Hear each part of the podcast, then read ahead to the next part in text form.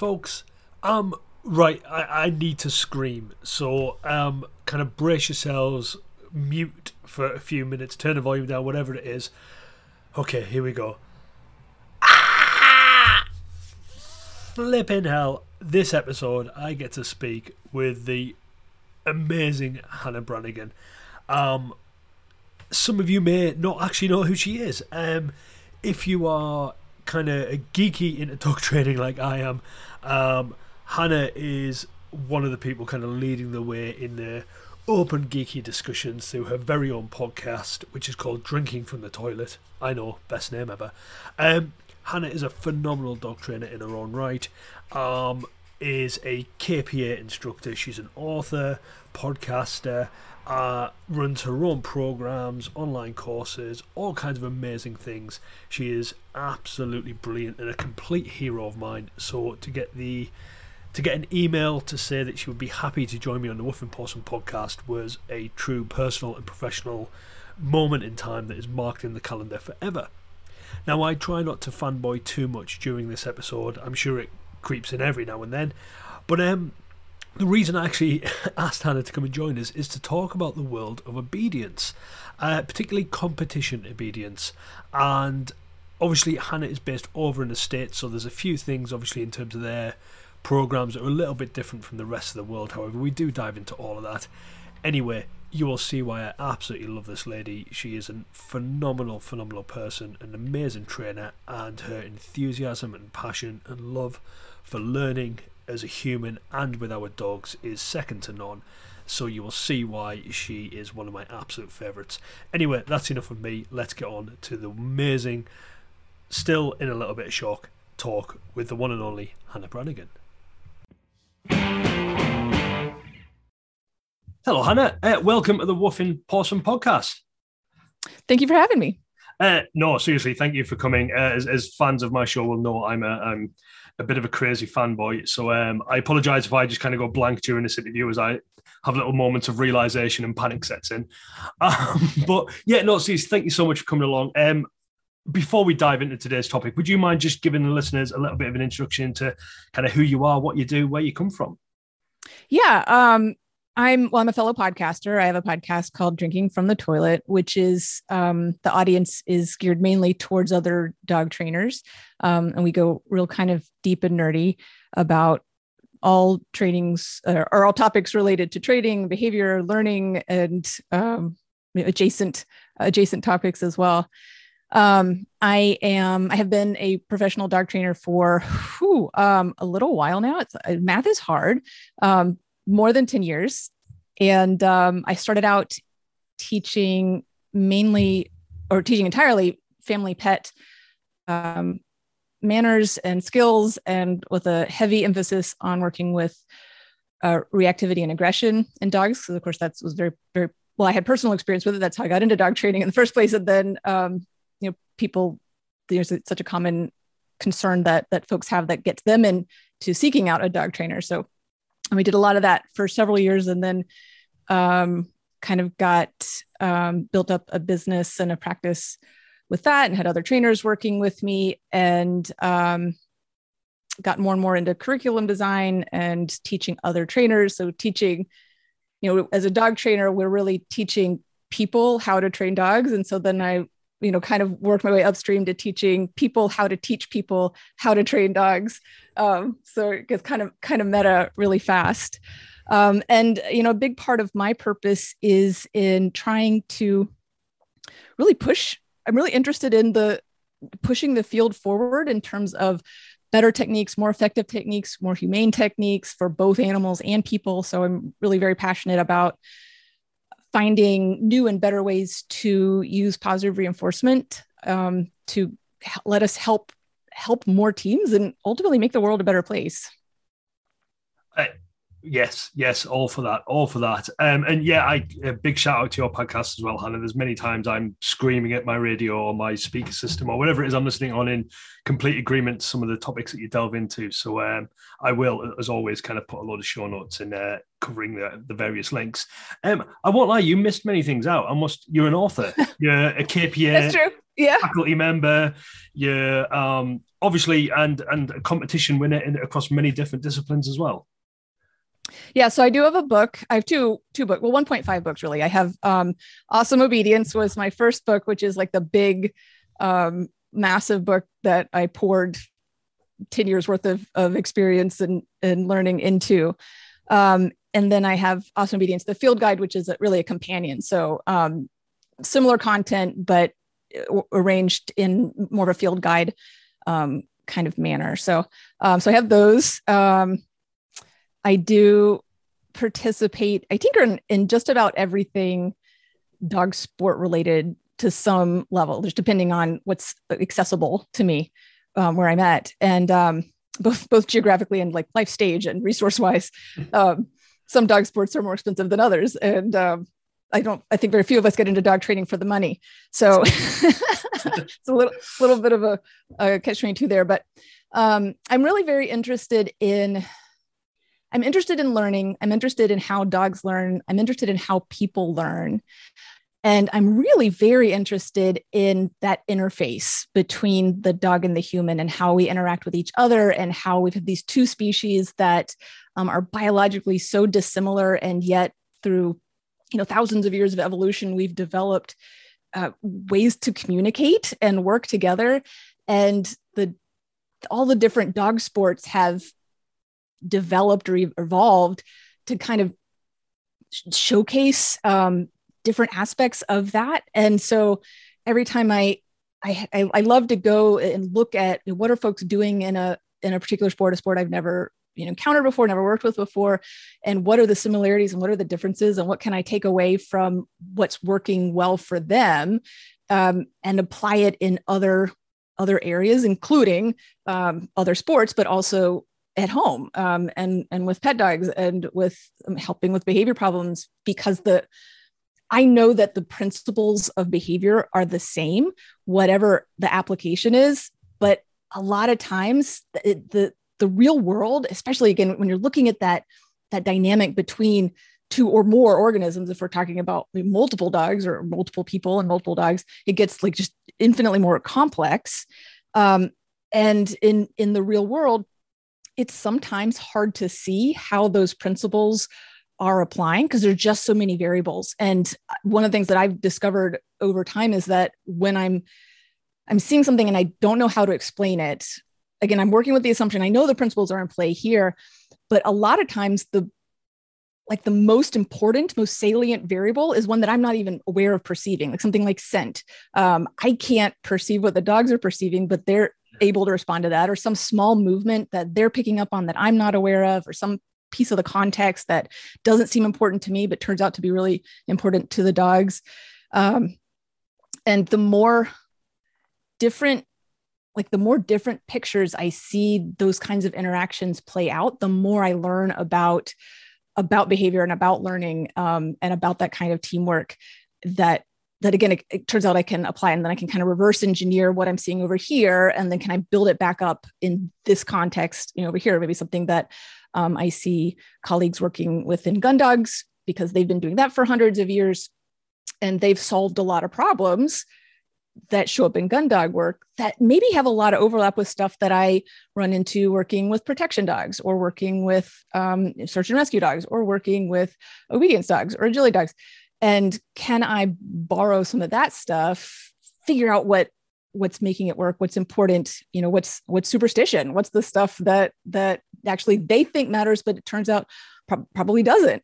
Yeah. um and then obviously the same thing for me. What are the things that i think matter that turn out probably don't? And, and just the every time i can kind of lay those pictures uh, on top of each other and i can see i can see the shapes of stuff. And i just i find that really interesting and i learn so much um, about about dog and human behavior I totally echo and just just kind of picking on on your example there. My last episode was talking to a colleague who does gun dog training. We had that exact same discussion of how, again, the gun dog world has certainly in the UK has a little bit of um kind of a preconceived picture about it. So it's very kind of tweed and shotguns is kind of think how we described it on the on the podcast. And you know, shooting sports and things like that are obviously you know not everybody's cup of tea.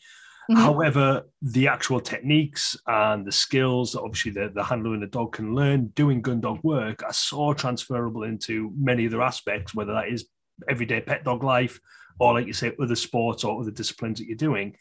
It's very easy to kind of overlook them and say, I'm not a gun dog person. Therefore, I'm just kind of dismissing the gun dog world of training because actually there might be a lot of good stuff in there that, like you say, you can draw out and wean for for any aspect of life, whatever it is you're doing. Yeah, totally. I mean, people are people. Like wherever you go, like that is something that I have noticed.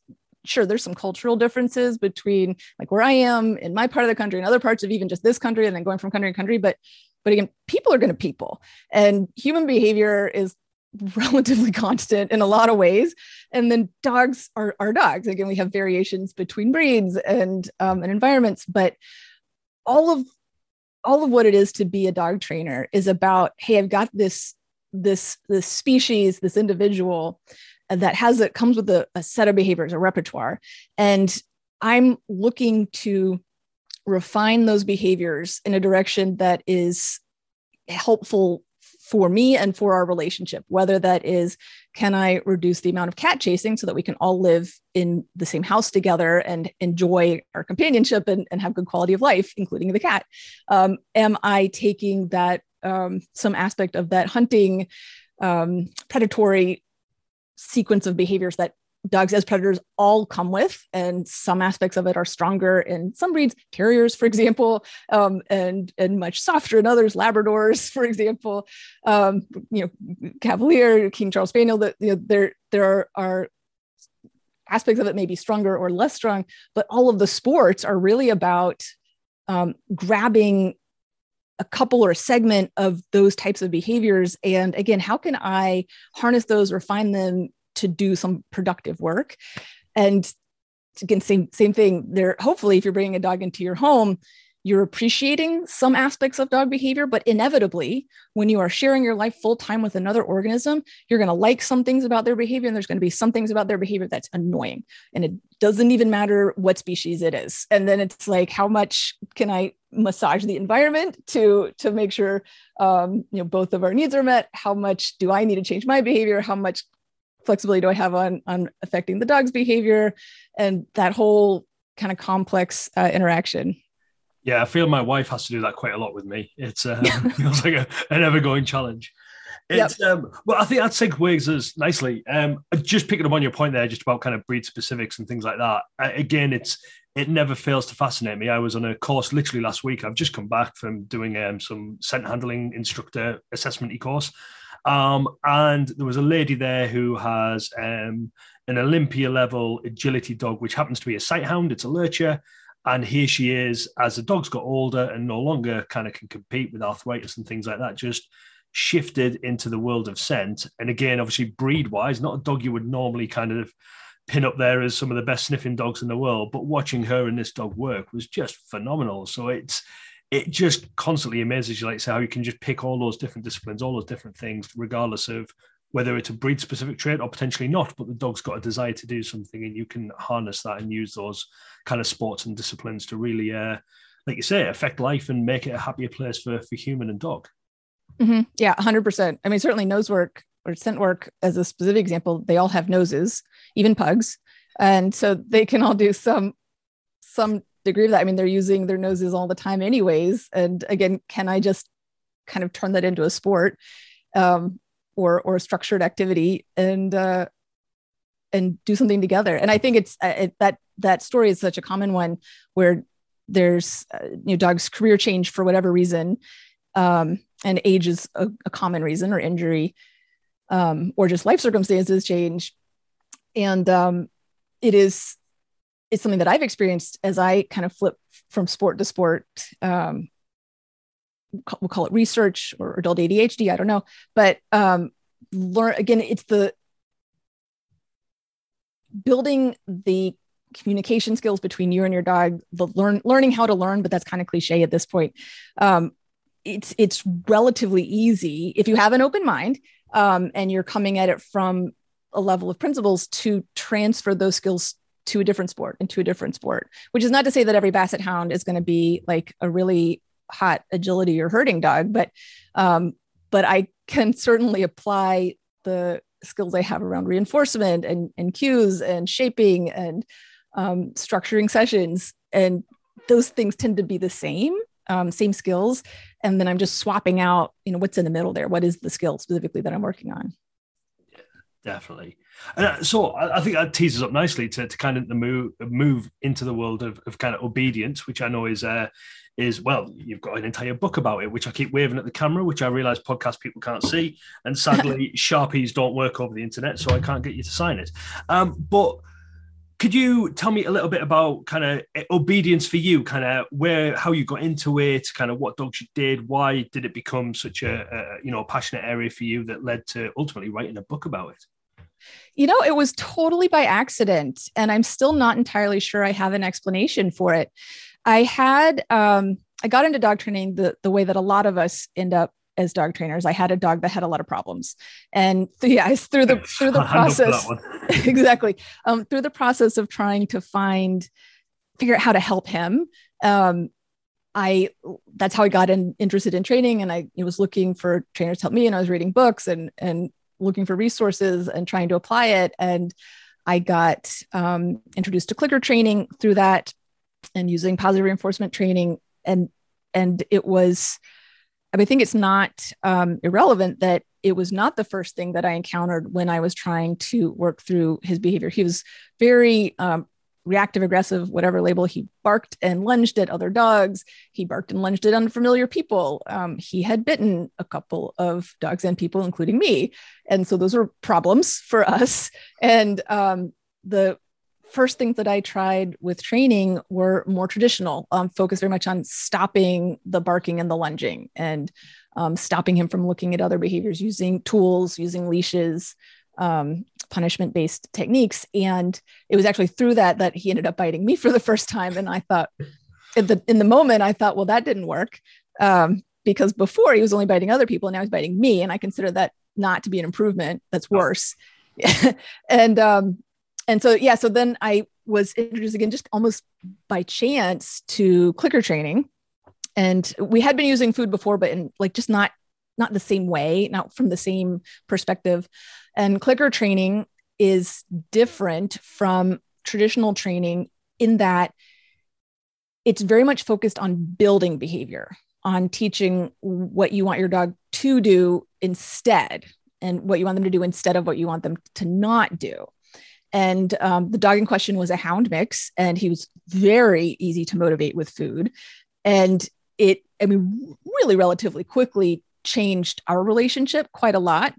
Um, partly because I was giving him a lot of food, and I think that never hurts from a classical conditioning standpoint uh, to, to influence his opinion of training in general. But also, when I started changing my mindset from stopping the barking to building different skills instead, all of a sudden I had like like a wide field of possibility because oh i can use the clicker to teach him to look at me sure and to sit and to down and to walk on a leash and that you know that worked. But i can also teach him to touch a target and i can also teach him to to go put his feet on a platform and i can also teach him to roll over and to roll up in a blanket and to get a beer from the fridge. And i can teach him to do all these things. And and after getting some success with building um, building these fun fun skills tricks that were cool and you know impressed my friends and neighbors. I mean i was uh, in you know dog training so i didn't have that many human friends but um but it was it, it was a lot of fun. And i started to look for well, what else could i teach him? And what else could i teach him? And um i started taking him to a, a class that was held at a local uh, vet clinic that was for um they call it the canine good citizen program um, over here uh, in the US. And it's basically souped up pet manners. It's got loose leash walking. It's got sitting politely to, to greet. It's got like a sort of low level handling, um, grooming and handling kind of stuff. Um, basic sit stay, basic um, recall. And we smoked that class, got the little certificate at the end. And I was like, well, that feels really, really pretty good. Like I, I like to be reinforced. That's pretty yeah, cool. Definitely. What, yeah. What else could we do? And so I go on the internet um, and he's a mixed breed. And in um, in the AKC, which is the American Kennel Club, that's the, the largest, most ubiquitous titling organization, competitive organization for dog sports and dogs. um, they at that time only allowed purebred dogs. I did not have a purebred dog, um, but I did find a different organization that did allow mixed breed dogs, and it turned out they happened to have um, a competition that was coming up in just a few weeks, and it was only a couple of hours away. And I was very young at this point and had um, a lot more time and uh, very little sense. So I just read the you know, read basically the rules on the on the website there. Um, entered the competition, drove down there, and it just went in and just did it and awesome. got away with it effectively. I feel that might be an undersell there, Hannah. yeah, well, no, no, it was not. It was not. It was not high quality training. It was not a high quality performance. I didn't even have. Um, I've written about this on my blog. I didn't have the right equipment because one, um, reading for comprehension is hard, and two, rule books are not actually written to be read. They're they're they're not actually written to learn how to do the thing. So I I, I have a whole pet peeve around that one. Um, but I had the wrong kind of collar, I had the wrong kind of leash, and some strangers stopped me ringside and helped me swap out to um, you know, leashes oh, and collars, and I went in, and and it was it was you know not amazing. Um, I didn't even really know what I was doing wrong. Like I well, all of it, every what I did wrong was all of it. Um, but you know, got by, got a ribbon. Um, again, I find ribbons really reinforcing. I have um, absolutely no problem admitting that external validation is very powerful for I, me. I think we all do. To be fair, I'm looking at your wall. I'm already jealous. I can see in the background of your of your lovely office there. There is some ribbons hanging compared yeah, to. Yeah. Well, I've got a guitar hanging. That's about as much as my achievement is. Uh... yeah, yeah, yeah, yeah. I mean, I've not. It's not like my self worth is tied up in my achievement or anything. It's fine. But um, but yeah, I mean, that was really fun. So then I started to look for, um, you know, other kinds of competition. I started to say, well, what could I do to, to do this better? How could I teach now that I know what it's, now I, you know, while I was there, I was seeing other dogs that had actually been trained and handlers who actually knew some to some degree what they were doing. Sometimes some of them a lot quite a lot. And i was like oh well i want my dog to look like that. So how do i take this um, little stray you know, from the country mixed breed hound who's not, nothing going for him in terms of performance dog like lineage or upbringing or or anything genetics um, and how could i help him look more like that you know i want to look like that team and um, and so I started to you know, pay more attention and figure out like what is, what is it that I like about what they're doing. Well, their dog looks at them all the time when they're doing the heel work. My dog did not look at me maybe three times the, the entire time. He mostly followed me, but it was not what I would now call heeling. Yeah. And um, you know, trying to figure out well, what could I teach? How could I break that down?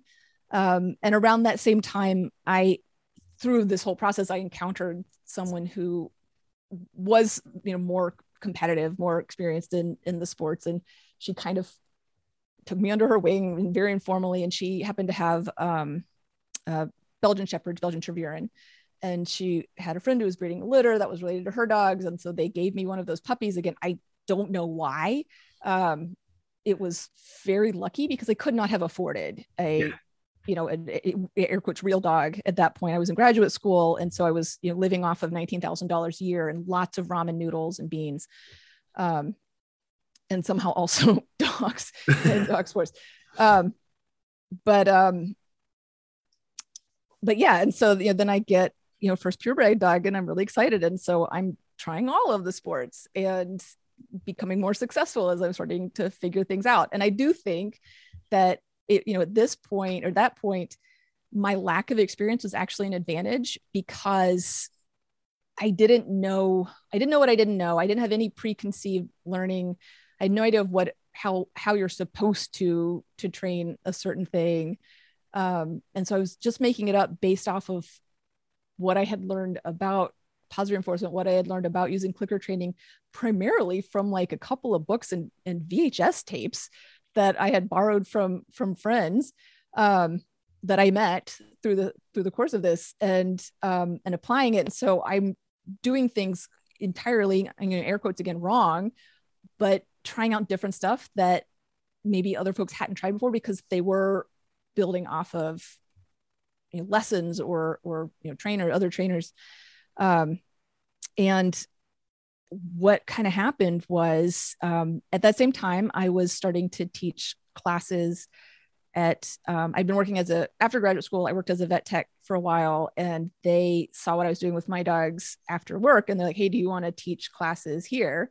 You could do a puppy class." So that was how I got into to teaching. Again, I had no idea what I was doing. I did terrible, terrible job initially, um, but growth, I guess, is a big value for me. So uh, once I recognize that I'm I'm doing badly. What can I, what do I need to learn? What skills do I need to improve in order to stop sucking quite so much? Um, and how could I get better at that? And so I ended up growing that, that pet dog business. And then I had this whole, um, like cohort of, of students, clients that were kind of like me. Many of them came and started working with me because their dog had reactivity or, or, aggression issues.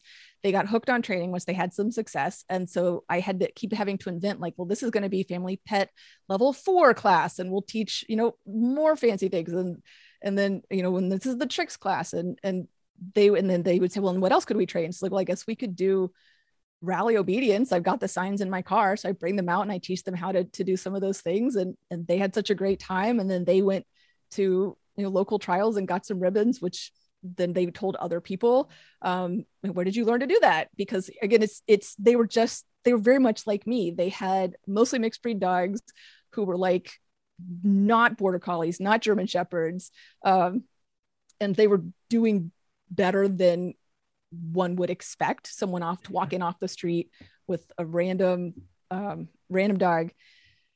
And so then you know more people would come and ask. And so i had to develop an actual curriculum around teaching rally and obedience and those kinds of skills um, to keep just to keep these people busy because they wouldn't leave. Like you i've taught you everything I'm those customers.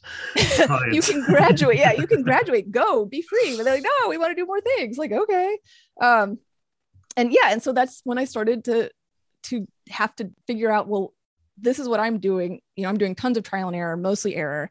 Um, here's a bunch of stuff that doesn't work so we'll throw that away. And here's here's the things that i think are working. So i, I give them to, to these clients and they'll do what i would tell them to do. And then i would learn if what i was instructing them to do was actually effective. And then i would m- modify and evolve my instruction um, until we're getting the outcomes that we're we're looking for and um, you know and evolving that over time um, and then around the time that my daughter was born, I had to figure out a way to, you know, keep supporting us without being physically available as much. And so that's how I kind of got into doing this online.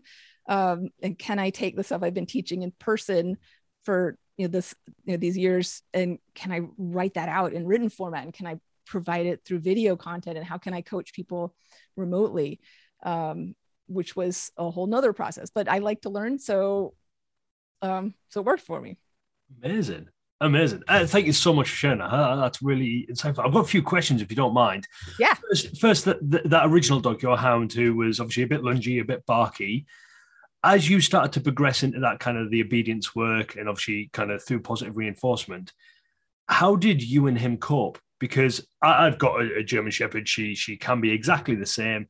And the thought of her taking her to a competition where there's lots of strange people and strange dogs probably like many people, would fill me with absolute dread of, oh my God, she'll have a meltdown. I'll have a meltdown. We'll all be rocking and crying in the back of the van. So, how did you did you find that that work and that kind of teamwork through obedience kind of helped break through a few barriers for you, or did you kind of go in it with blissful ignorance and just hope for the best? mostly the latter. I didn't. It didn't occur to me. I didn't know enough to be yeah. anxious. I mean, I really I think about it. If I were to have that dog again now, one, I could definitely do a better job with my skills, but I also I would not recommend someone take a dog with that kind of with a with a bite history period, but particularly with that kind of bite history into a public competition. um, and and I, I, don't think that I would, it would be very hard for me to relax and have a good time uh, under those circumstances. I do think that there is a lot of value. Um, again, if we kind of, can we reverse engineer success? What did work? Well, I poured tons of reinforcement history into a broad repertoire of behaviors. So he had not not just um, and and we can talk about this more if you want, but my pendulum has swung quite a bit in terms of how I approach things like reactivity.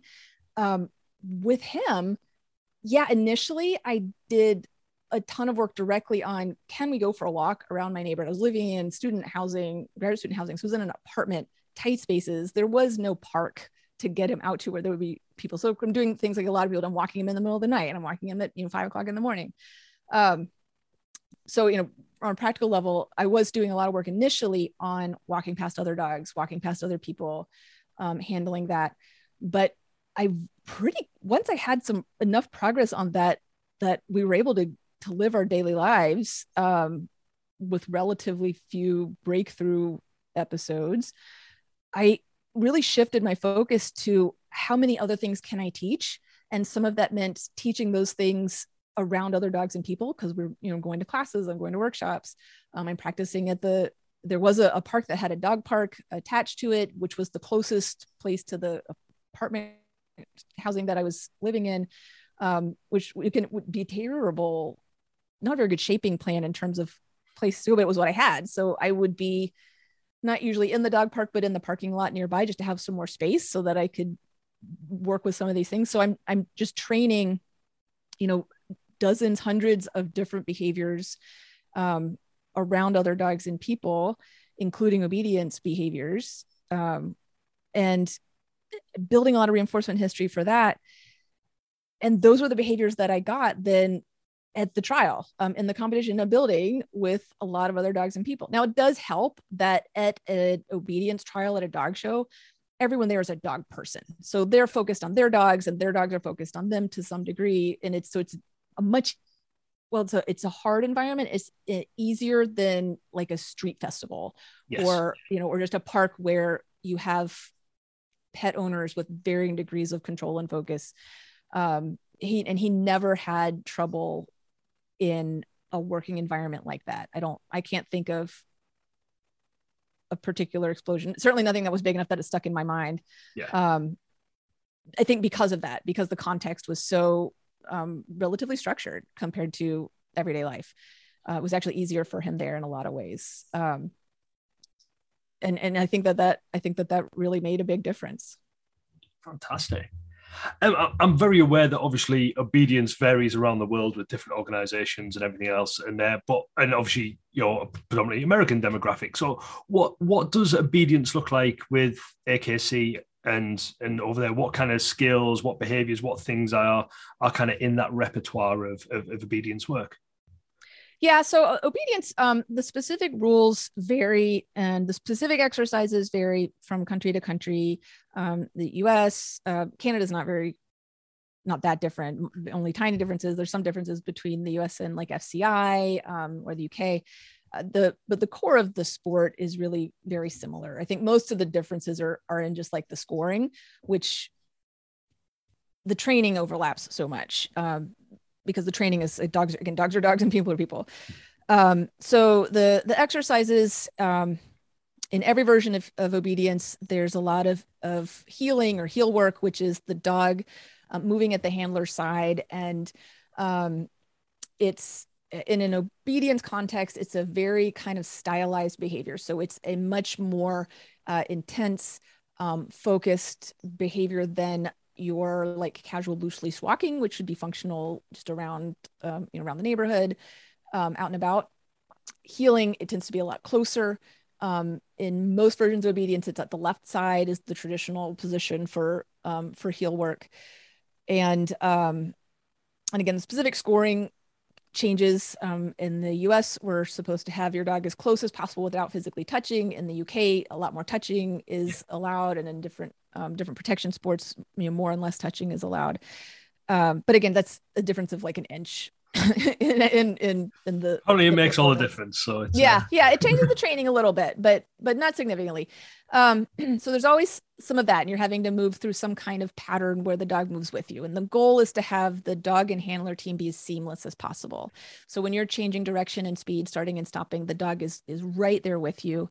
Um and i think in terms of things you might have seen on television the easiest comparison is like dressage with horses. So we're looking for that same kind of um, seamless, like almost um, the the cues from the the the rider or the handler are almost invisible, um, and it it seems like the dog is reading the human's mind. Um, and as you're going through some kind of pattern that showcases that those changes of direction and how um, how in tune you are as as a team. Um, so that's a big a big part of every level of obedience. Um, and then there's also other um, skills or exercises as well. There's some kind of retrieving where they have to go pick up an object that's either been placed or thrown and bring it back to you and deliver it in a specific way. There's usually some kind of um, some kind of exercise where you have to send the dog away from you to some kind of station or point in space and then direct them to give to, to do different things maybe change direction maybe go over jumps or obstacles. Um, d- position changes sit down stand um, all on cue. Um, and there's usually some kind of scent component where they're having to find a, an object that has been scented either by you or by someone else um, and identify that and and bring it back um, to the handler and deliver that um, I think those are the the main. There's different, and then there's different variations of how yeah, exactly yeah. you have to do all of those things. Yeah, yeah. Um, different different various complications at different levels and in different countries. That, no, that's amazing. That's it's really insightful because I think again, um, speaking from a UK perspective, obviously we have Crufts it's, uh, as we speak. It's actually coming mm-hmm. up uh, in, in the weekend ahead, and obviously there's usually lots of demos and displays and competitions that will take place there. So um, I think people will have seen it. Even in the UK, we're, we're big fans of kind of our local police forces doing little demonstrations at country fairs and, and kind of summer shows and that kind of thing. So you see elements of that type of work kind of taking place. Appreciate it might be bordering into the protection world there, but a lot of it is quite similar in terms of you'll see that very, I call it that military style heel where it's, you know, it's very almost like I say almost dressage It's very kind of prancy paws, head straight up, mm-hmm. kind of looking lovingly into uh, into their handler's eyes as they move along together. So I think that definitely listeners will have had some experiences of elements of what you spoke about there, but it's nice to kind of see that entire picture as you as you go through. Mm-hmm. So kind of looking at those those techniques that you train, am I right in thinking, and I'm kind of the slightly loaded question, kind of knowing you and read the book, etc. But the exercises themselves are not quite irrelevant, but I think am I right in thinking your real passion lies in that teamwork and how you teach it and how you build it up, and then the exercise or the behavior that you get at the end of it is kind of just the bonus and the cherry on the cake. It's it's more about working together, understanding your dog's kind of drives and motivations, and using them to shape your training. Totally, yeah. I think the obedience, the sport itself is really just kind of a, a medium um, for for expression of those of those things. But yeah, I'm I'm always again I'm fascinated with like how I love this plasticity of behavior. Like how can we break things down? What what components might go into this skill? How could I teach these skills um, separately and then build them back up and put them together to to create some beautiful outcome? Um, there's there's a lot of it's it's it's um it's, it's intellectually very stimulating for me. It's also, there's a lot of room for creative expression because, especially when you're looking at some a behavior or set of behaviors that is as complex as heel work, there are infinite ways you could possibly break that down. Um, and every, you know, everybody who ends up being training in, in, uh, in obedience has their, you know, kind of their progression, their, their, their bag of tricks that they use for how they like to teach heeling, And the, most of them work um, in as much as they you know adhere to the principles of, of learning um, and you'll get slightly different aesthetic outcomes if you follow kind of this progression um, or if you follow this one. And a lot of that's based on like you know how i teach heeling and how i teach people to teach heeling is very much based on what i like about mm-hmm. what it looks like. So well, you know what's my perfect picture of what i want to feel um, when i'm doing heeling with my dogs is one of the things that makes me feel really good. Um, even even even without a ribbon it's it's fun for me um and and then okay what are the the the different skills that I pull out of that and then teach and where I input emphasis and the things that I, you know, I'll overlook um, are all kind of based on that that aesthetic. Uh, so that's how I make the training choices. And somebody else with a slightly different, like, oh, I like, you know, I like it um, with a little more salt or whatever. Um, they're going to make slightly different choices and emphasize other aspects that I might not, and they might not accept some of the trade-offs that I would accept because they have a slightly different picture and a different learning history and probably different dogs. Um, and it's, but it is that, um, it's that, it's that plasticity. It's that how this is rather than going out and buying a dog that comes from generation after generation after generation of um, you know high scoring competitive obedience dogs which which people do. And i don't i don't want this to sound like i'm judging them for that because they're again their their picture is different. What they're looking for is different. Yeah, yeah, yeah. um i have my dogs that i love that have found me in different ways. And i'm interested in what can i do with my training to to optimize this dog's performance for what he has available. How and i i love pushing the envelope like how far can i stretch that? Like how much can i make my border terriers heeling look like my belgian shepherd's heeling? and it turns out um, there's a lot more give there than you would have thought. And sometimes it means that i'm to other people wasting time but i'm also okay with that because it's cool. And also you know again i'm learning i'm learning about behavior and i'm learning um, if i can take a terrier who has you know she's he's not even half the size of a, of a belgian and he's got like half the length legs but i can get him taking bigger and bigger steps so he almost doesn't look like a terrier anymore.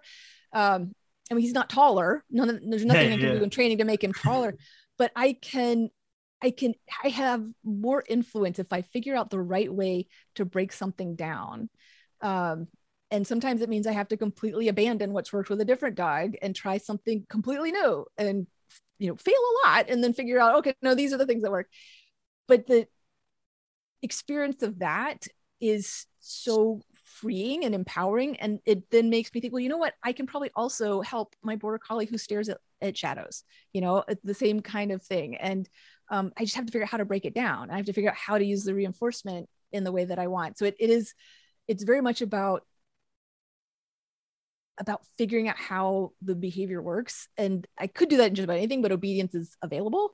Um, and it's and it's cool to figure out how many different ways can i teach this thing that you know people have been teaching for 100 years what else could i do? Because i can't it's like i can't follow a recipe to save my life um, in cooking. So like you know i never make soup the same way twice. I'm always what if i add a little bit of cumin this time? And um, well that was a disaster. Let's never do that again. But you know but then you find new stuff that you wouldn't have thought of if you were focused more on the the way to do the thing that's really kind of what i what i get excited about I, and I think that's that's honestly that's amazing because I think a lot of us we do get hung up on the end goal, don't we? We we get hung up on the outcome, and actually, like you said, the joy of of having a, a canine companion and working together and doing some fun stuff together is it, it is that journey. It's that learning and figuring out what makes each other's tick and what does my dog do that gives me those little motivational boosts to keep going, and what does my dog get their kicks out of.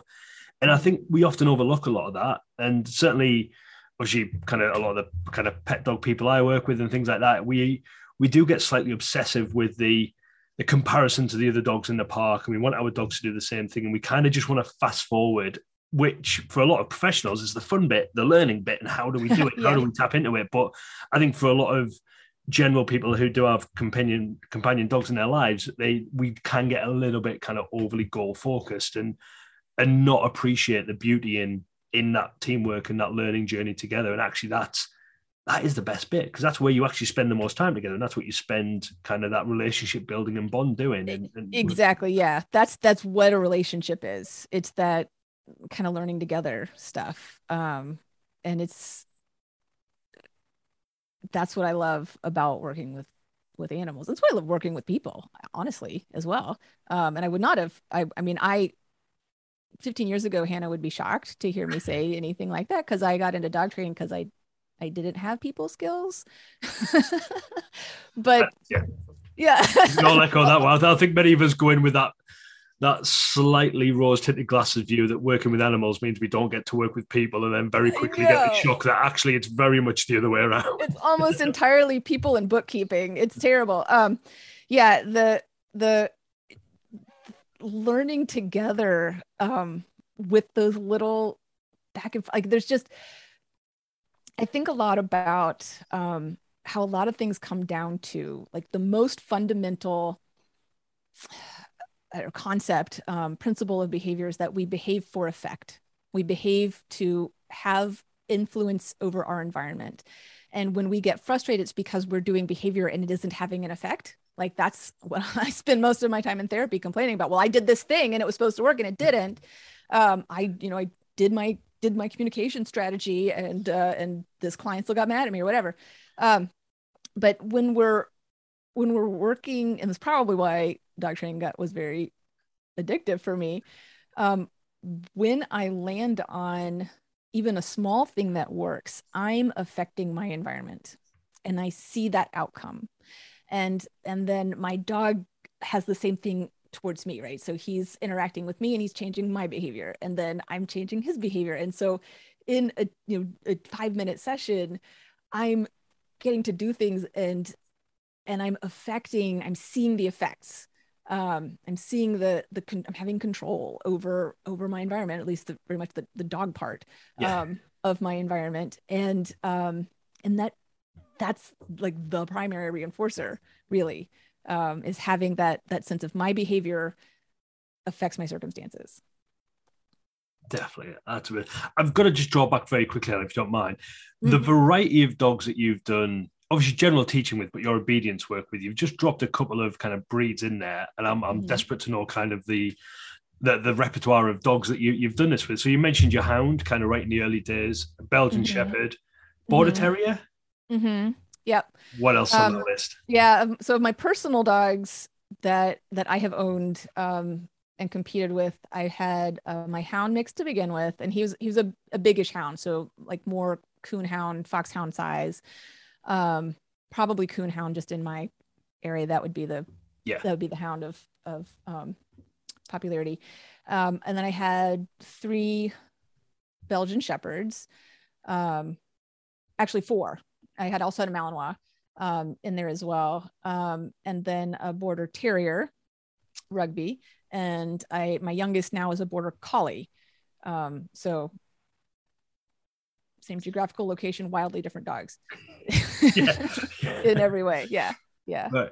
And I, I suppose I, looking at it and again, picking on obedience again, but that must be really nice for your clients and obviously people you work with to kind of see that such a discipline and such a sport has has that kind of transferability to all those types of dogs. Because again, a little bit like um, the lurcher I mentioned before, is it's it's very easy to fall into the trap of being a little bit breedist and, and expecting, as I sit here stroking my German Shepherd, that that it'd be German Shepherds and Belgian Shepherds and, and certain breeds specific for those for those types of sports. And I think a lot of people will dismiss going into obedience style training and lessons with a with a professional, potentially just purely because of the type of dog they've got.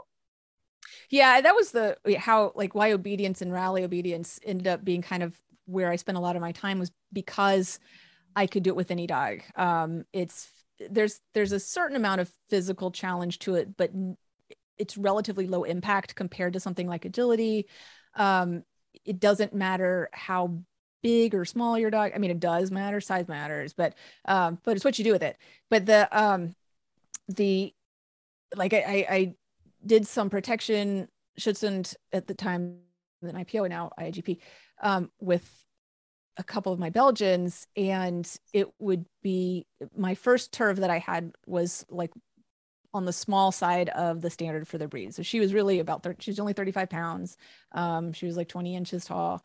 Um, and in that sport, you're the the equipment is the same height no matter what size your dog is. So if you have a Rottweiler or, or a German Shepherd, um, you're jumping the one meter jump. The dumbbells are the same size. The the the decoy, the the bad guy is the same size, and you're doing the same things at the same distances. And so it could be really frustrating when I have a 35 pound dog who can do the behaviors, but her legs are dangling when she's trying to she's trying to bite the bad guy and do and do the work and the um, the jump is much bigger for her than it would be for a, a dog that's that's you know 26 28 30 inches tall.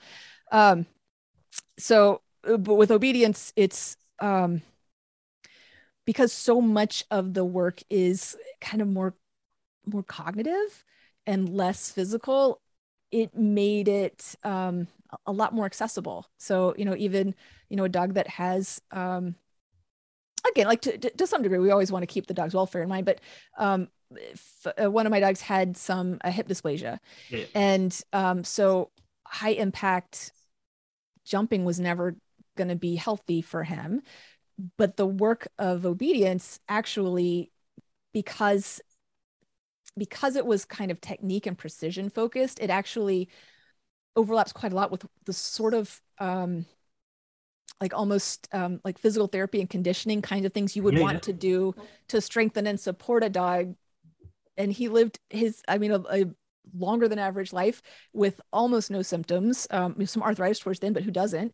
And um, and I really do think a lot of it was was because teaching through obedience, I'm actually the nature of the exercise. You're teaching the dog how to use their body more balanced, more effectively, more efficiently. Um, so uh, there's just there's just so much that we can do, especially with modern training, that can can bring almost I, mean, I want to say any dog, but almost any dog, you know, closer in that direction. Like we can move them along that spectrum, um, and it and it is it, I think it is very uh, very um, accessible.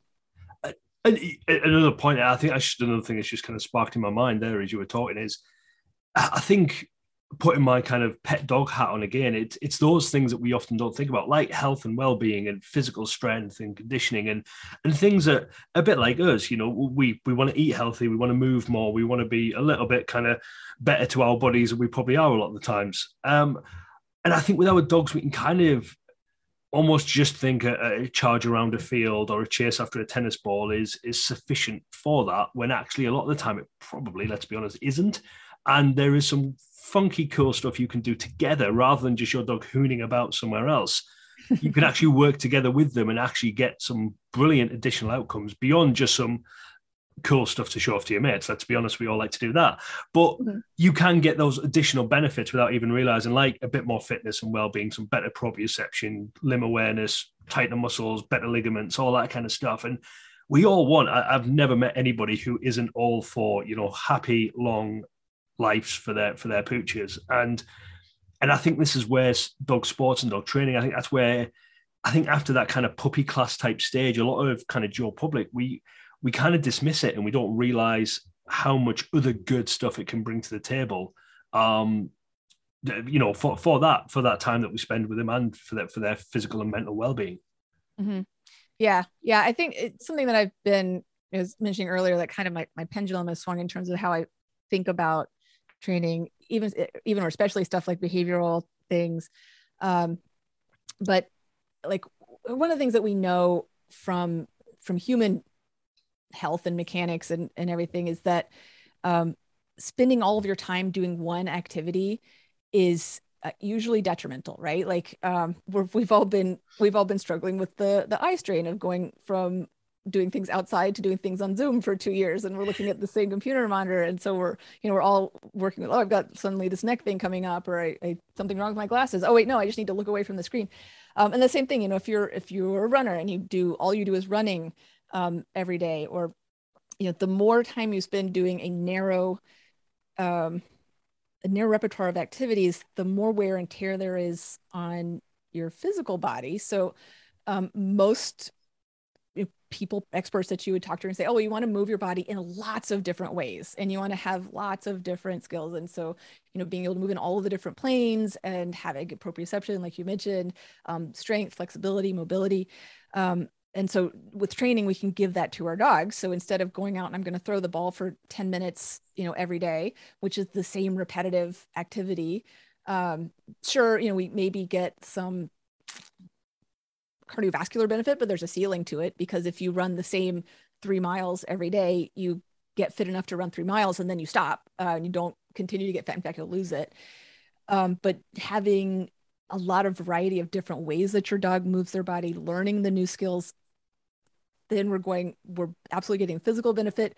Then there's also the mental emotional behavioral benefit of again lots of different like lots of different kinds of behaviors you know keeping keeping cognitive function sharp because you're learning new things. You're you know oh when i you know and in my 40s i'm going to learn a new language and then i'm going to learn a, to play the piano or, whatever. Um, and those things are creeping up on me so i better figure that out. But um, the um, i think you know similar to our dogs having them have that more variety and then also behaviorally the more different behaviors you have in your repertoire, the more the more flexible those behaviors are. That's how we define emotional health. I have lots of something if something surprising happens to me, um, some I don't know a, a global pandemic or um, a new war or something like that the more behaviors I already have in my repertoire, the better chance I'm going to have to deal with whatever that new situation is than if I only have this is the way that I work. Everything has to be the same every day, the same breakfast. When all of a sudden there's a supply chain issue and I can't get the same brand of oatmeal, I got to figure out how to do something else. Um, the more flexibility I already have, the less stressful those changes are going to be, the more tools I'll have to draw on. And also, kind of that meta learning of, well, I already know how to learn new coping strategies. Yes. So I'll just learn use that how to learn a new coping strategy and I'll apply to learn, well, what coping strategy do I need to deal with this new challenge that the apocalypse has brought up for me?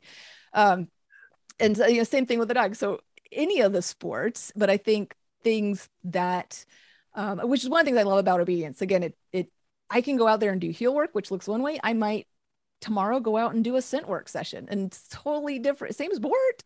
Um, so I get to count it, but it's like totally different behaviors, totally different reinforcement strategies, totally different uses of their body and their brain. And so, like, you know, over the course of a couple of weeks, I can have a lot of different pictures and work their work their brains, work their bodies in different ways. And then again, if they have, oh, suddenly mom's home all of the time, well, we can handle that because we have these things that we know how to do. And you know, if at some point maybe I go out in the world again, and then we'll have a, you know new repertoires and instant the world's always going to change i think we yeah. can definitely agree with that and um, so there's definitely a benefit to having a lot of behavioral fitness yeah definitely that's um it, it is it's just and i'm thinking of myself here uh, very selfishly as, as, as you do on a podcast but it's I, I, look at my betty betty boo as my german shepherd who's now wandered off somewhere else um you can get if it's particularly if you're dealing with a behavioral challenge you mm-hmm. can get very obsessive with whatever thing you're doing to try and tackle that, whether it's a you know a bit of lat, a bit of bat, whatever it might be, and you're kind of using whatever techniques you, have kind of you've learned and, and, you're doing. And depending on your success and the you know the the, the time scale it takes to to see any progress, if any, it's so uh, it's emotionally draining. Like it just sucks it out of you massively. And and I think again that's where it's very easy we get so obsessive with I'm I'm I'm doing air quotes here on a podcast, but I'm kind of training my dog to be better around the environment of other dogs or people or whatever it is. Mm-hmm. We you can almost get a bit sick of in again air quote in training, yet mm-hmm. actually the benefits of having a, a different sport or a different exercise or something else to do, it's even though it might fall under the, the training banner, it's it's a, it's a completely different world and it's a different set of skills and it's a different type of way to interact with your dog and it it can re-energize that connection a little bit more again. So rather than your time being spent of every 95% of my dog's life is is fine. As, mm-hmm. as much as I know many people hate that word, but like it sleeps, it doesn't. We don't have any separation stress issues. Mm-hmm. They don't beg at the table. They don't counter surf. They don't do any of those things. It's just when I'm outside and I have this issue, yeah you can spend all your time focusing on that issue not doing anything else in the other 95% of the time and that for me certainly when i was in that stage early on was yeah it's just it's just soul sucking isn't it? It's horrible. And, and i think that's where dog sports and different skills and, and that variation can actually talk about reinvigorate the joy of being around my dog again because actually we can do some stuff where i see some success and there is no external social pressure for my dog to, you know, display skills that they haven't currently got, and I don't feel like a, a failed trainer or a, a, you know, an embarrassed idiot as I walk around the street and my dog's losing their mind. And it's, and I kind of have that. I can go back into the shelter of my home or my garden or wherever it is and, and do some fun stuff and actually have a little bit of passion and a little bit of success. And hopefully that'll again kind of bleed and fuel that fire into the other stuff where it might be more challenging, but I, I do find it it's it's so easy to again dismiss taking on more training. I think is how a lot of people would look at it. Yeah. Um, because you think I'm only doing one thing and that's hard enough, and well, I may or may not be seeing those results. Yes, and I would, I, I exactly. You, you hit the nail on the head of exactly kind of the progression or the journey that that I've been on with regards to behavior stuff. So, um, air quotes again, all over the place, but um, those those classic behavior problems separation anxiety aggression reactivity um, i don't know barking that are uh, are frustrating that are um, often embarrassing that are at very least annoying and and do take away from our relationship so like I was mentioning before, my, my first dog, who was probably the worst that I had in terms of behavior. Now, could he have been better had I known what I was doing raising him? Probably. Um, but I also think that he just genetically was came with came with a, a hand for for interacting with his environment that way. Um, and I did a lot of things with him. And towards the end of his life, you wouldn't have known that he had bitten so many people um, early earlier on, and that he was such a, a pill to live with or earlier on. And then the the next like the the next period of of time, I was like, well, I have these ways that I know that I have um, helped reactive dogs improve their behavior, and I have a, a lot of things that I can do, and they're very effective. Um, and some of that was based on what I learned through working with him, and then again evolving, working with a lot of other teams, and figuring out what what works and what doesn't work. Um, and I got very focused on fixing the the barking, fixing the lunging and barking at other dogs or whatever. And um, and yeah, you're right. It's like every training session or having to find another dog, and it's really high risk. Um, and it's you know there's a there's a chance you feel like got to be really on the whole time. Um, and I'm only really interested in this one thing, and in my mind, it's because this is the highest priority. Yeah. Uh, there's I can't I can't use training minutes up on other things until I have fixed this dog dog uh, reactivity issue. Now, of course, as the owner of a German Shepherd, you probably already know that that's not something that one fixes. It's something that one improves.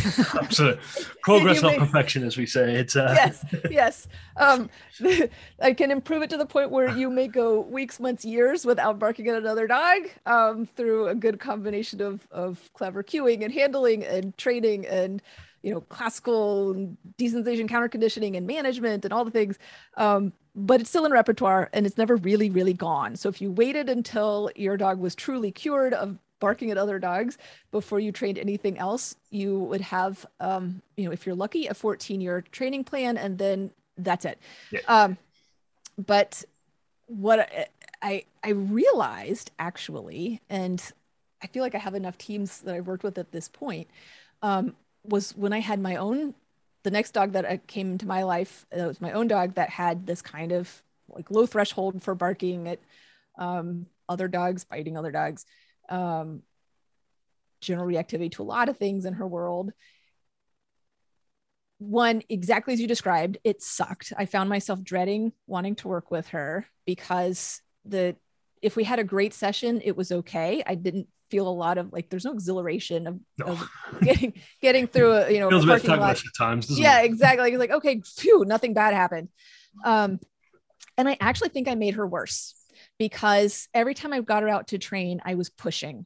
Um, I was pushing her on the specific set of um, triggers that that were most upsetting for her because I felt like that was the most important. So that was where I was putting the most of my time.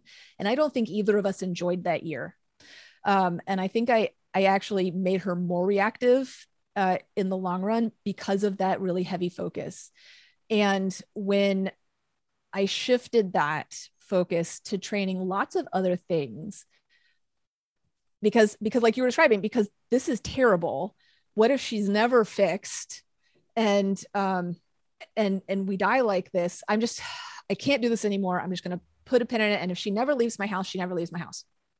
Yeah. That's fine. You know what? I can provide her a quality life. And that was really what I did. I was like, I'm just not going to take her out because I can't deal with it. It's not good for my mental health.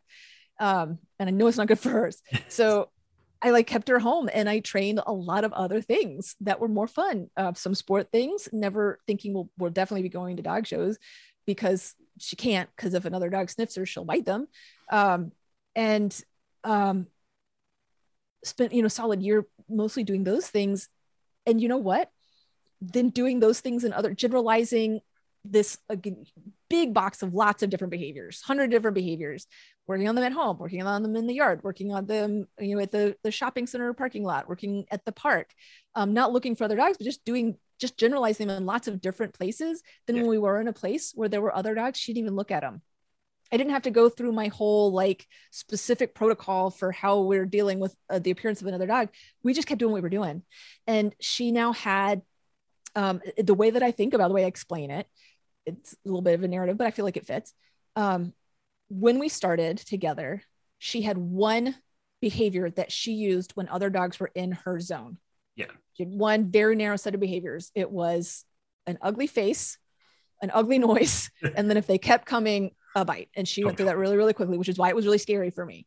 Um, and by installing a lot of other apps in her programming, um, now she had a hundred different behaviors to choose from, and we were way less likely to come up against the the ugly face, the sound, like the barking, the the snarling, um, and and she could do lots of other things. So now we go from well all she had was a hammer so everything looks like a nail to now she has a whole toolbox with like paintbrushes. And um i don't even know I, the metaphor's escaping me now but um she could do lots of other things and also do them where other dog when other dogs were around. And i did end up competing with her and she was very successful um, again because the dog show is way more controlled than yes, trying yeah, to be to be out we would have the most trouble if we were like walking through the parking lot and someone else's dog slipped out of a truck and ran up to us. That would be when we would have an issue. But in the competition when she's doing her work it was like the other dogs weren't even there because she had these behaviors that were really fluent. And i never again directly addressed the dog dog stuff. Um, but, and I've now had life becomes manageable then, doesn't it? And you were having exactly. fun and you're doing good stuff. So the motivation. Yeah, it built to... our relationship. So I had reinforcement history. We had reinforcement history with each other to cash in on, and I've now had enough other teams um, that worked with me. Like I, I'm thinking of one that right now is in my program that I didn't actually realize she was part of why she was doing a virtual program was because she couldn't take that dog into a class because she was so reactive and um, and she happened to mention like oh yeah i can't believe it you know we're working at um, at the pet store and she's not even looking at the other dogs. I was like well i've never seen her look at another dog. She's like oh my gosh she was so reactive i couldn't take her anywhere. And all we've done is the stuff that that we would do to prepare for you know, obedience stuff. So we're doing like all of those skills but again just having really fluent skills that are all paying attention to the the human and responding to cues responding to a variety of cues having all these behaviors ways to move her body different directions backwards forwards up down sideways. Um, she can do all of those movements and it isn't all here's another dog i move forward and i move forward with my mouth open. So it was um and she and she comment brought it up herself and I've, I've had i've heard that story over and over and over and over again. It's like oh there really is something to that oh, yeah definitely. behaviorally yeah yeah, car. But it, it, I always, when I flip it, it's always it can always feel like a hard sell. Like if, if a client came to me and said, "I've got a dog, dog dog reactivity. Uh, I want some help and support. We want to work on it. It's causing me all kinds of stress and anxiety and issues." And I go, "Absolutely, let's do some heel work. Let's do some retrieves. Let's do." I. It's so hard for for a lot of the the kind of general populace to to kind of pair that together. And even though, like you say, there's reams of success stories of how, and when you've just beautifully articulated it there, it makes complete sense. But I think for a lot of people coming into it, it can be hard to join those dots and realize doing it what feels like a completely unrelated thing can benefit the actual issue that you might be trying to, to try to troubleshoot or try to improve on. And it's, I always kind of, it feels like somebody coming around and saying I've got a problem with my radiator, and they say absolutely, let's rewire your house, and it's like, no, no, not I want uh, my radiator is the problem, not the rewiring of my house. But somewhere down the line, there might be, you know, it's, it's an electric boiler, for example. I don't know. I'm, I'm it's not my line of work, but it, it, it is difficult to kind of compute that sometimes when you're you're in you're going to a professional for support with a very specific need and they start giving you suggestions and advice and protocols and training things and that don't seem to have a direct relationship. And it's quite hard to say, trust me, this will work. when the person's like, but it's it's the dogs that are the issue. But uh, yeah, like you say, yeah. you, you've got you know a, a, list, an arm length list of clients where they, they may have started it literally to do something a little bit more fun with the dog, but actually then see that benefit and that bleed into other parts of their life because the dog can decompress and the dog can learn, like you say, many many different skills that that benefit them in a whole host of different avenues of life, not yeah. the particular com- competition obedience, which you might start out for. Yeah, it, and I, the language that I've found helpful in these conversations recently is, is, I think, especially because of our current environment as humans, there's a lot of talk. Um, on social media and everywhere else about things like stress management and coping strategies and what we're really talking about here is coping strategies. I mean that's just another another name for having more than one behavior that you can do when something stressful happens. Yes. so it might be coloring books it might be going for a run it might be um, cooking gardening like, like we all have um, my therapist says there's no such thing as a bad coping strategy only lonely ones.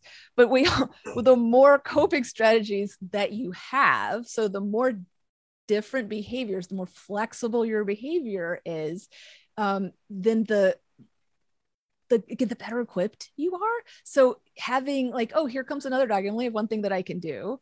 Um, or oh you know something bad has happened. I only have one thing that i can do and it's um, to eat chips and and drink.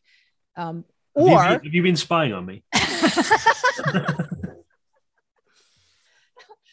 or I could some of the time do that, but I could also some of the time go for a walk. I could also some of the time phone a friend. I could also some of the time read a book. I could also some of the time disassociate on TikTok. I don't know.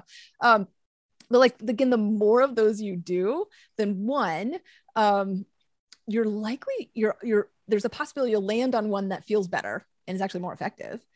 But also, it's dilution. Um, there's a dilution factor. So um, I think uh, my friend Cindy Martin brought up the the analogy which i love of like a playlist. And so like if you have only one song on your playlist then every time um, you pull up your music app it's going to play that song over and over and over again. But if you have a hundred songs on your playlist and they're on shuffle then if there's one irritating song on that playlist you're going to hear it a lot less often. Um, so the more behaviors we can install um, put on that playlist and even if you do nothing else you're going to hit that that irritating behavior less often and that already feels better and then if we also do some specific things with stimulus control or management or all the you know all the all the tricks um maybe we see that even less often and maybe so much less often that the limit approaches zero um uh, that's a that's a beautiful analogy. I love that, and uh, I'll, I'll, be totally stealing it. What was your friend's name who came up with that? Just so I can give credit where it's due. I think it was Cindy Martin. I'm happy to give that to Cindy. So yeah, um, we'll take yeah. it. It's uh, rather just outright plagiarize it. I will. Uh, right. I will try and uh, yeah. try and give that in. Um, Hannah, I'm very conscious how much time I'm taking up, so I just want to try and uh, just ask you a quick few final questions, mm-hmm. if you don't mind. Um, what would be putting you on the spot? What would be your top three things why doing obedience with your dog is, is such a good thing to do? If you had to sell it to a complete novice who had no idea what it was, what kind of three things would you uh, would you pull out as being the the key selling factors for for doing such a sport?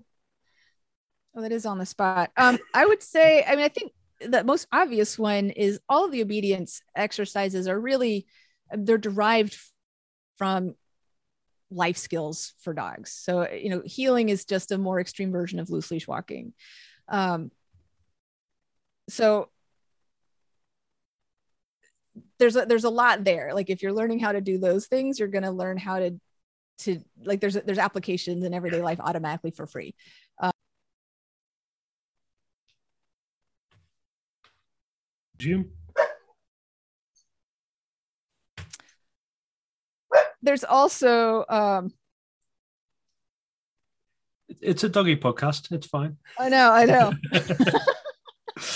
okay, so so there's the you know, heeling is a, is a more extreme example of, of loose leash walking, but it came from the same kind of place. You know, I, if I'm moving through the world, I want my dog following my direction and speed. And so you're, you're focusing on those same kinds of cues and scenarios that are useful um, in real life.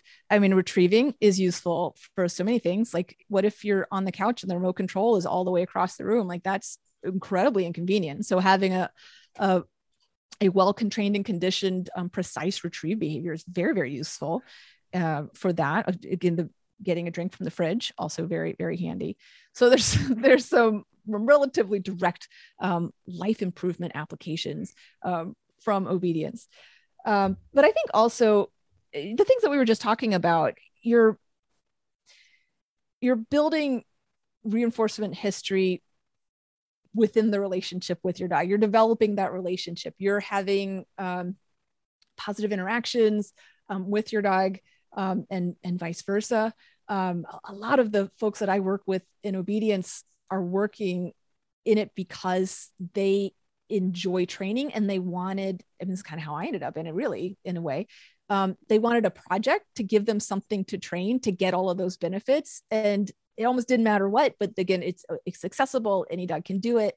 Um, you don't have to be perfect to have fun with it, and you can move uh, any dog along the um, you know along the direction uh, towards a, a, better performance.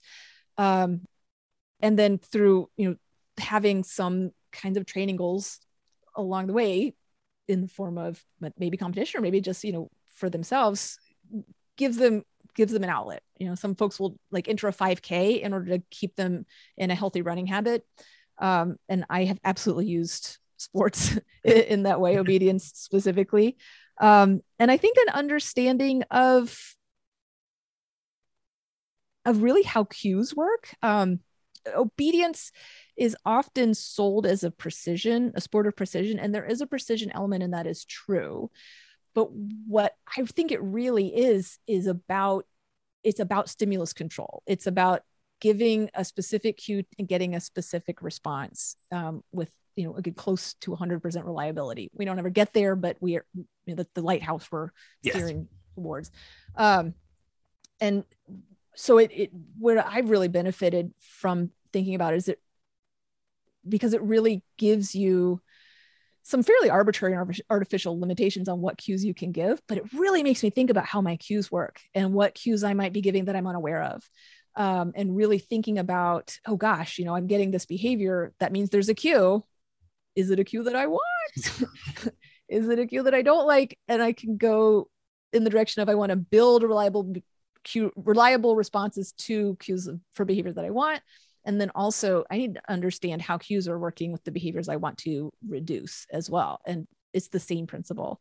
So I, that's uh, something that I've gotten a lot of understanding out of that I really benefited from through the process. Yeah, that yeah, uh, amazing. Uh, I'm looking at that, and again, because I think a lot of us when we venture into again training our dogs and working with our dogs in that way, the more you develop it, the more you understand it, it does become addictive and you can really start to learn it. And I think a lot of us just think of a cue as a word that we say and our dog does something, where actually, when you get into the mechanics of it, there's so much more nuance to it. And I think once you start to scratch that, uh, you know, kind of scratch the surface of that, you, will, you know, before you know it, you're Alice in Wonderland, aren't you? You're, you're, down the rabbit hole and away you go. So they, they're with three amazing uh, kind of highlights, reasons to, for, to look at it. So thank you so much for that. And I am going to ask you the last question. I appreciate I'm stealing a lot of your time, so we may have to wrap it up quickly, quickly depending on your availability. If not, I may just have to try and sweet talk you into another episode to talk about this. but the word obedience, I won't lie, it grates on me terribly because mm-hmm. it's kind of that word that's got that very authoritative hierarchy type kind of connotation to it and that the dog is doing something because i've commanded it and it should do all the things that i should say it should do and all that and it feels very very old school and, and kind of embedded in a world that i think you and i certainly are, are not a big fan of um do i suppose my question is is do you find that or has it become a bit of a just a mindless label now which is a word for a sport that we use and actually people who get into it don't really come to it with that mindset and that attitude? Or is it a word that actually if you know if you could rule the world and change it would you call it something else? You know it's a good question. Um i at this point i have been playing in my my version of obedience for long enough. I've got enough reinforcement history with with like the word in my head that it means something totally different to me than it it would have 10 or 15 years ago. Um, and in fact, to the to the point where I am frequently surprised. um, so, you know, like I'll go on Instagram and I'll, you know, be posting something hashtag obedience. And when I click on that hashtag, uh, a lot of the other posts under that hashtag are not at all and they're not even about dog training. Um, as a as a progressive uh, intersectional feminist um, very few of the posts under the hashtag obedience are ones that i would like to see in my feed. So um, it's really quite alarming. I forget that there's that out in the world anymore. Um, so definitely you know i hear what you're saying in regards to like compliance um, and like a subservience uh, flavor to it, and that is it, not at all, not at all how I like to to exist in the world in either direction. um, but um, but yeah, so it it it it does it does for me. Um, I do think of it very differently um, as a, as a training game, but I am very aware. So I I don't know. I could go. You know, I've kind of have thought, well, because I'm because I'm stubborn. Um, my initial reaction is nearly always going to be like fight. So I'm like, well, I'm going to reclaim the word obedience, and I'm going to change the world's opinion of it um, rather than rename the sport because screw you. And um, there's no, there's like, there's not, not again, those Instagram posts were very eye opening for me.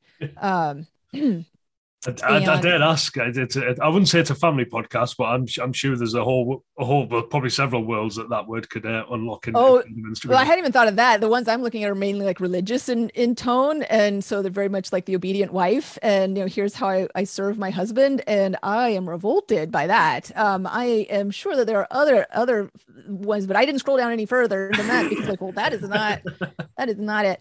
Um, um but yeah and there are definitely people in the dog world who hear obedience and they're kind of coming from that compliance subservient kind of mindset um which does imply um almost a a, a necessary amount of punishment.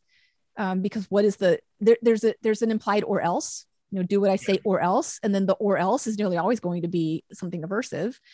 And i am very much anti coercion, right? Um, I want to focus on building behavior. Um, I want to focus on how how many different ways can we build this behavior? How can I use reinforcement to get these things done? How, what are the reinforcers involved? How can I understand that?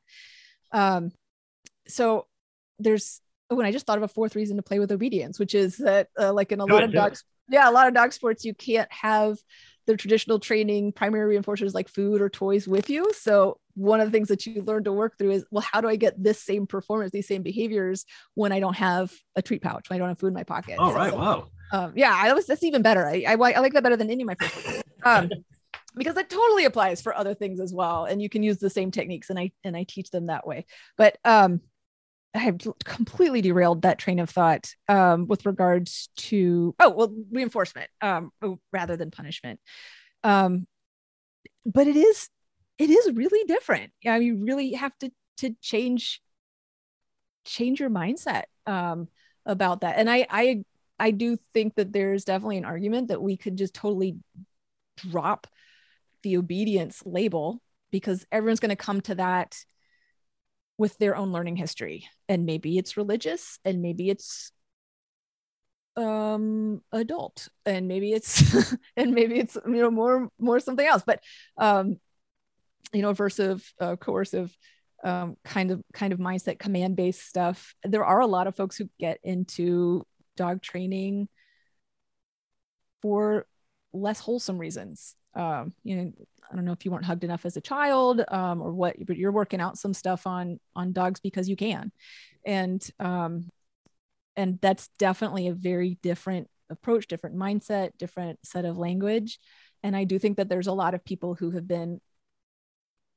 exposed to that kind of um, behavior um, in their own lives, which could who could find the word obedience and associated words uh, uh, aversive for their own reasons. And i think that that's valid. Yeah. um so I, I i it's it's worth thinking about. It's worth having um you know if i'm going into a conversation with somebody that i don't know at all and i'm going to say oh i do obedience um that's going to have a meaning to them and i won't know what that is yet. Yeah. And um so i very much need to be aware of that. I very get very I'm very guilty of being in my bubble of uh, other people who love clicker training and clicker training philosophy and positive reinforcement, and they you know they're interested in, in enthusiasm and building a relationship with their dogs, and I forget um, until you know I'm confronted with something um, that that not everybody is thinks of it that way. Not everyone thinks of obedience from that perspective um, or a dog training from that perspective or living life in the world from that Yeah. kind of perspective. it, it, it, may be slightly UK centric in, in where my question was laced there because I, I do I do work a lot with kind of you know Joe Public still that's that's my main client base and totally. I, when I a, a large proportion of them, and I'm sure they won't mind me saying this, is when they come to me and say, "I'd like to do obedience work," and when I talk to them about was what does it look like, what do you think of it, kind of, it's there is a lot of like say, there's a lot of learned history, there's a lot of social conditioning there that that is is built into this very the dog does as I command, as I cue, as I say, and they do all this cool stuff because you know I am not so much in these words, but it's coming from that that age old pack alpha type mindset, and it's in the UK obedience work is is kind of got that that little bit of baggage with it, which is is why I wanted to ask because I think, like you say, in reality, like all labels and all words, it's very much the world that you operate in, how you use them, and what they mean to you. But yeah, definitely in the UK, I think it's got a slightly more It slightly more not- baggage in that in that sense of dog training, Yeah. what it means. No, it is not at all uh, limited um, to the UK. It is absolutely over here. In fact, you know, one of the things um, maybe I find useful is is I'll nearly always say competitive obedience or competition obedience because it is such a different thing. Um, I will see dog trainers' websites, and if they are describing themselves as obedience trainers, but without the competitive, Red Um, flag. it's a red flag. It is a completely red flag. Um, it usually means because we still have a uh, we have shock collars over here, um, so it nearly always means there's going to be a shock collar involved, and it's absolutely focused on compliance and submission. You know whether or not they use um, that old outdated dominance based language or not, it is going to be that that compliance and submission mindset. The the do what I say or else, and I'm you know I have um, you know there's the and this isn't limited to that kind of training, but there's there's that um, specific definition of what a good dog is and what a good Yeah. dog should look like, and it usually is very um, limit limited behavior. It is um, very rigid behavior. It's a very rigid definition, very control based definition, and um, and that is so the opposite of what we know what we know behavioral wellness looks like. Like less behavior is is never moving in the direction of wellness. No. Um, it is it is the opposite. So so it's it's Kathy Sdao has a, a, another I stand on the shoulder of, of giants, but um, she has an analogy that I love. I think about frequently with how I think. Um, in the um, she talks about gardening and she talks about rather than focusing on the weeds plant your garden densely with the flowers that you want to see grow there. And you have enough flowers they're going to crowd out the weeds. And it is it is the complete opposite approach from i'm going to take my dog for a walk. It's going to walk this specific way. It's not going to sniff. It's not going to look right. It's not going to look left. We're going to go on this particular path. And you know then he's going to lay lay down when i tell him to and he doesn't move and he doesn't look around and doesn't sniff and like we're removing behaviors from the repertoire rather than building new ones.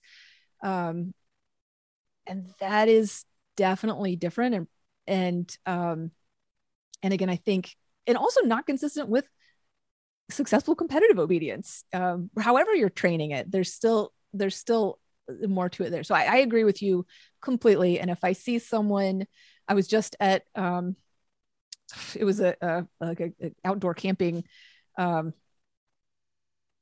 uh, expo um, Yeah. that they had uh, locally here. And local like for a lot of these things local businesses put up little booths um, to advertise themselves whether or not they have anything to do with with outdoor camping. Stuff um, and there was a dog trader and it, absolutely the sign said obedience training. And i knew from across the room what it was going to look like which i should not judge people. You should not judge but i, No, I but, but, but yeah, but stereotypes and generalizations exist sadly, and it's and yeah, I, I- similar thing like you say, you hear certain buzzwords and they are like you said, the red flags, and it makes you look twice, or it makes you review whether your assumption is correct or not. totally It's way to go, Where to go. Uh, Hannah, I loved the the reference competition obedience. I think that's a great way to navigate. I think that's a much better use of the language and the label to really kind of shift people's mindsets away from whatever historical baggage you might have around that word to actually what it is all about and what it should really kind of light the fire for you to get involved with. So um, I'm yeah, I will definitely bear that in mind in the future as well as I as I progress as a professional as well. So thank you very much for that. Yeah. Uh, Hannah, final thing, and um, please let people know where they can find you, your podcast, your book, your programs. Please plug away because I'm still clutching dearly your book as, as, as I talk to you. Um, and there's so much amazing things. I'm a, again a gushing huge fan of your podcast. I chant and cheer in, in adoration often to many episodes as I as I drive along in my van. So please uh, share with the world where they can find more about you. Yeah, well, if you're not um, totally put off by my voice um, entirely, you can check out my podcast, uh, which is Drinking from the Toilet. It's um, you can find it pretty much anywhere where podcasts are available. Um, my book is Awesome Obedience. It is very much geared towards um, the competition style that we have in the US, but I have heard from a lot of folks in the other parts of the world that they found it useful because again it's mostly it's 90% just good training yeah um not specific to to the sport so it's a i wrote it with the in, intention of how could i describe how we apply what we know about really good training to solving these problems in competition obedience.